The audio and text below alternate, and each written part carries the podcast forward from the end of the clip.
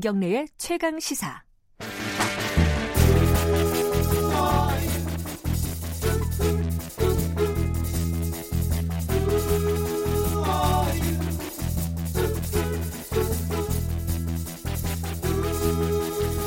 네, 김경래 최강시사 3부 돌아왔습니다.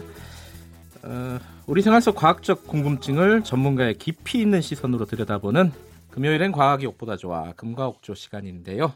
오늘이 어, 금과옥조의 마지막 시간입니다. 사실 뭐 저는 개인적으로 이 정치 뉴스보다 이 과학 이런 게 더 좋은데 어, 이게 오늘 마지막 시간으로 됐습니다. 이 마지막 시간은 조금 큰 얘기를 해보겠습니다.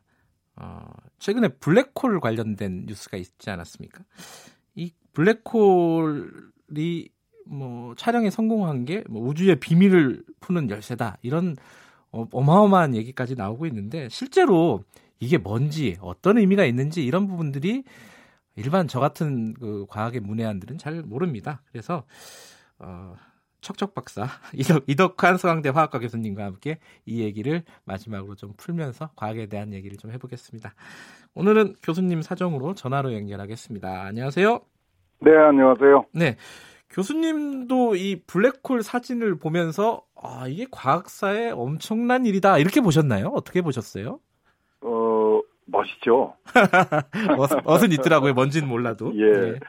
어, 대단한 성과입니다. 아, 그래요? 네. 사실은 2017년에 그 찍은 사진을 네. 2년 동안 분석을 해서 만들어낸 영상입니다. 그런가요? 음. 예, 이게 그 EHT라고 네. 어, 사건 지평 망원경 프로젝트라는 거예요. 아유, 어렵네요. 그, 네. 예, 네. 전 세계 한 200여 명의 과학자들이 모여서 네. 어, 뭐 칠레, 하와이, 스페인, 멕시코, 미국, 남극 대륙에 있는 8개의 전파 망원경을 연결을 해가지고 네. 그야말로 지구 크기의 그 망원경을 만드는 겁니다. 아하. 어, 그걸로 만들어낸 건데 이 200여 명의 과학자 중에는 우리 과학자도 있지만은 네. 어, KT 보먼이라고 해서 그 20대 MIT 컴퓨터공학과 대학원 학생도 들어 있어요. 아유 그래요? 와. 예, 이 학생이 그 이 핵심적인 이 영상을 만들어내는 알고리즘을 제안해 가지고 이 영상이 만들어지게 된 겁니다. 혹시 그 사진에 나온 젊은 여성 과학자 그렇습니다. 말씀하시는 거죠? 예, 예. 아, 예. 그러니까 그렇군요. 세계 과학계가 어떻게 움직이고 있는지를 보여주는 음흠. 정말 그, 그 어마어마한 성과입니다. 그런데 이제 이게 사진에 보면은 약간 불구스름한 이 원이 있고 가운데 예. 이제 어, 까만 뭐 이런 뭐 보통 도넛 모양이라고 얘기를 하는데 예. 예.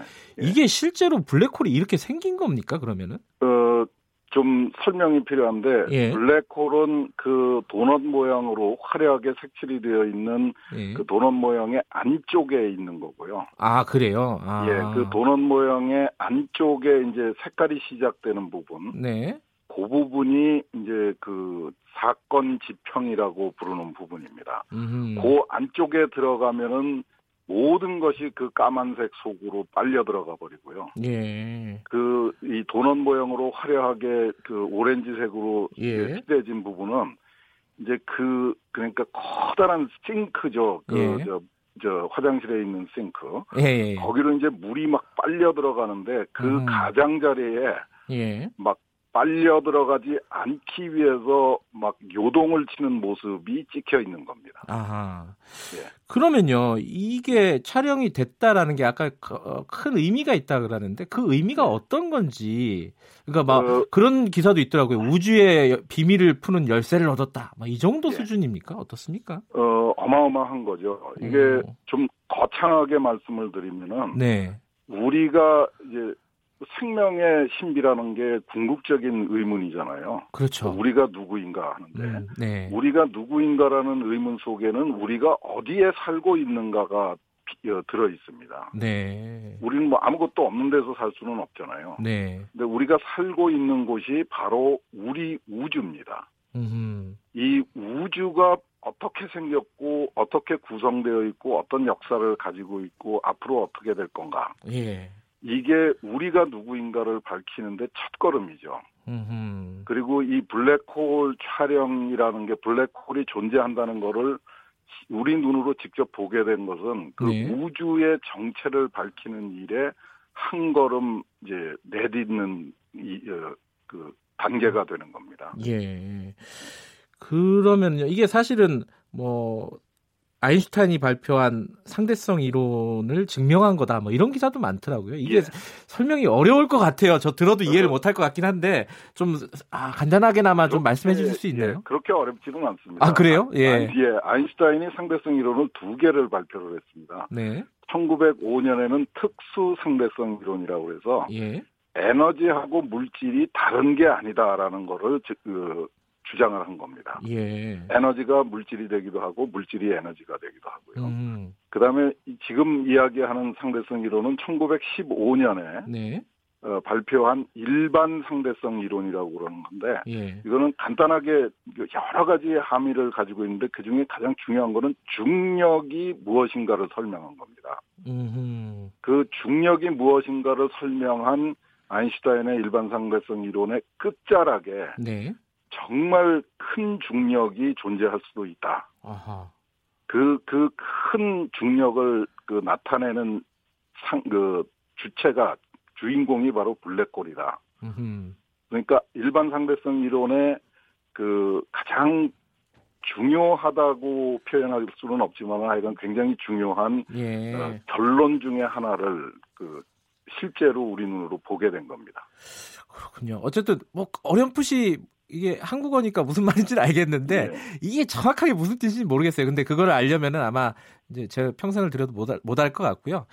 어 이게 좀 좀 무식한 질문을 드리면은 네. 영화에 보면 특히 뭐 제가 기억나는 게 뭐 인터스텔라 이런 영화 예. 보면은 이 블랙홀을 이용해 갖고 시간을 어떻게 조정을 하잖아요. 뭐 예. 얘기하는 뭐 time slip도 있고 뭐 예.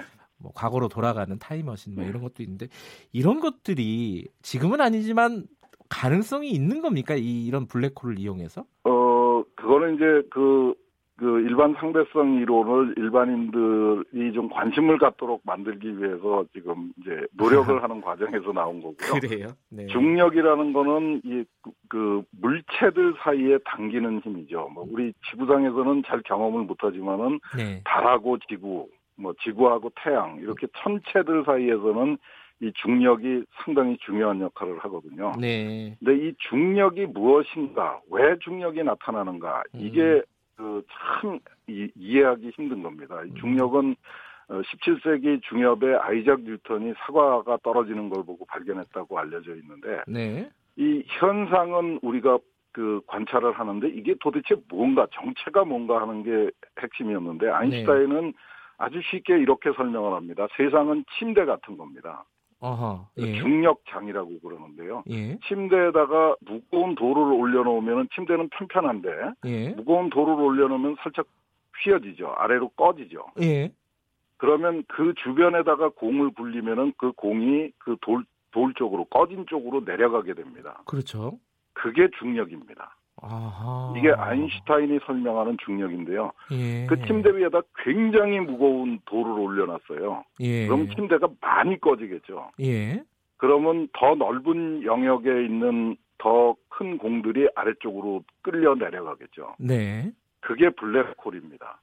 아, 그래요? 예. 그뭐 쉽게 이해할 수 있는 겁니다. 그러니까 예. 굉장히 무거운 천체가 있어가지고 네. 그 그 침대가 많이 꺼져가지고 중력장이 많이 꺼져가지고 그 주변에 있는 모든 것을 빨아들이는데 그 모든 것 속에는 아까 특수 상대성 이론에서 얘기했던 에너지와 물질 사이의 관계. 음흠. 그래서 그 물질이 에너지가 된다는 얘기는 물질이 빛이 되기도 하고 빛이 물질이 되기도 한다는 거거든요. 네. 그러니까 그 빛까지도 그 빨아들이는 네. 그래서 까맣게 보인다고 그래서 어 블랙홀이라고 그러는 거예요. 예. 근데 이 이 블랙홀 자체가 아니라 일반 상대성 이론, 네. 그 중력을 설명하는 이론 속에 시간이란 무엇인가에 대한 이야기가 들어 있습니다. 네. 그래서 이제 서로 다른 속도로 가속도로 움직이는 다른 어, 가속을 받는 그, 그 사람들이 가지고 있는 시계는 서로 다르게 움직인다는 게 또 다른 설명입니다. 음흠. 그래서 그 그거를 이제 그 블랙홀은 일반 상대성 이론의 효과를 극대화시킨 그 상, 대상이고요. 네. 그 일반 상대성 이론의 또 다른 특성인 시간의 상대성을 블랙홀에다가 그 접합을 시켜서 설명을 하다 보니까 시간 여행이라는 개념이 등장을 하게 된 겁니다. 아하. 그래서 그거를 이제 섞어서 설명을 하는 시도죠. 예. 예. 그래서 아. 그뭐 어, 기본적으로는 일반 상대성 이론이 우주의 구조, 우주의 정체를 설명하는 건데요. 이게 이제 1919년, 15년에 발표가 되고 1919년에 네. 그 당시에 1915년, 19년에 아인슈타인은 독일 사람이었고 네. 독일은 전범 국가였습니다. 음흠. 근데 그 적국이었던 영국의 아서 에딩턴이라는 물리학자가 네. 이 적도 지방에 있는 프린시페라는 섬에 가가지고 이 아인슈타인의 주장을 입증하는 실험을 해요. 음흠. 그게 이제 태양에 의해서 별빛이 휘어지는 것을 관측을 한 겁니다. 예. 그러니까 과학에는 국경이 없다는 아주 대표적인 그 경험을 갖게 된 거죠. 예. 적국의 과학자가 그 발표한 이론을 증명하기 위해서 영국 그저 저 왕립학 저 왕립학회가 엄청난 비용과 노력을 들여서 그 실험을 한 겁니다. 그러고 나서 이제 2023년 1923년에 이 일반 상대성 이론이 예측하는 우주의 팽창을 에드윈 허블이라는 미국 사람이 또 발표를 저, 발견을 하고요. 예. 그게 빅뱅 이론의 시작이 됩니다. 그리고 이제 그게 끝이 아니고 2012년에는 힉스 보존이라는 걸 발견했고 예. 2003년 전 2016년에는 중력파라는 거를 검출을 했는데 이것들이 다 아인슈타인의 일반 상대성 이론의 이론이 어 성립한다. 옳은 이야기다라는 거를 보여주는 거예요. 예.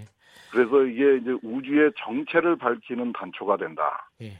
그래서 우리가 관심을 가지고 있는 겁니다. 이게 참, 어, 한국말인데 참 이해하기가 저는 어렵습니다. 하여간 여러 가지 노력으로, 어, 이 중력 이론이, 아인슈타인의 중력 이론이 옳은 예. 것이다. 라는 사실을 확인했다. 이렇게 이해를 해주시면 될 것 같아요. 알겠습니다. 예. 이제 이 그, 말씀을 듣다 보니까 그런 생각이 들어요. 이게 사실은 어, 어디 날씨 좋은데 가 면은 밤하늘에 별이 반짝반짝 하잖아요. 예. 그 별을 보면 저 별이 나한테 주는 건 아무것도 없지 않습니까? 근데 굉장히 보면 신기하고 궁금하고 예. 한 부분들인데 저는 이제 문외한으로 보면은 과학을 보면 그런 생각들이 좀 듭니다. 저 청취자분들이 문자를 좀 보내주시는데요. 이건 소개를 좀 해드려야 될 것 같습니다. 어, 김진왕님이 금가옥조 제일 유익한 시간인데 아쉽습니다. 서현진 님도 일주일 중 기다려지는 시간이었는데 꼭 다시 뵀으면 좋겠습니다. 장호민 님은 어, 평소에 상세하게 접근하기 어려운 내용을 쉽게 풀어주셔서 정말 좋았습니다. 감사합니다. 이런 말씀도 보내주셨고요. 아이고 감사합니다. 저는 방금 하신 말씀에 제가 하나를 꼭 보태야 아 예예 예, 말씀해 주세요. 예. 그 밤하늘에 빛나는 별을 보고 뭐 저 별은 내 별이고 이 별은 예, 예, 그렇죠. 뭐 이런 이제 서정적인 감정을 가졌던 게 이제 과거의 우리고요. 예. 그런 정서적인 감성적인 접근도 굉장히 중요한데 네. 오늘날의 과학은 그 별빛에서 우주의 역사를 읽어냅니다. 아하. 그리고 우주의 현재를 알아내고 예. 어, 우주가 앞으로 어떻게 될 건가. 예. 우주라는 건 그때 우주는 우리 자신입니다. 예. 우리 자신이 어디에서 와서 지금 어떻게 살고 있고 앞으로 어떻게 될 건가에 대한 으흠. 정말 역사적인 철학적인 해석을 읽어내고 있는 게 현대 과학입니다. 네. 저도 어릴 때, 어, 이 말씀을 드리면 좀 웃으시겠지만은 꿈이 과학자였습니다. 교수님은 어, 과학자가 왜 되셨어요? 그 마지막으로 그거 하나 여쭤보고 끝낼게요. 글쎄요, 왜 됐는지는 잘 기억이 없습니다. 그냥 아, 그냥 재미있었고요. 예. 그냥 그 좀 이렇게 그 뭐라 그럴까요? 좀 깨끗한 거를 보고 살고 싶었다. 어, 그건 무슨 말씀이시죠? 뭐 저희 집안에서는 저보고 뭐 법대 가라, 의대 가라 뭐 그런 그랬겠죠. 얘기들이 예. 많이 있었는데 그 제가 고등학교 때 그런 생각을 했던 것 같습니다. 예. 좀 그냥 젊은 사람들 아하. 그 미래를 향한 그 뭐를 생각하고 사는 게 낫지. 음흠. 그 과거를 보고 아픈 사람들 자꾸 아픈 사람들을 고쳐주는 거는 좋지만은 예.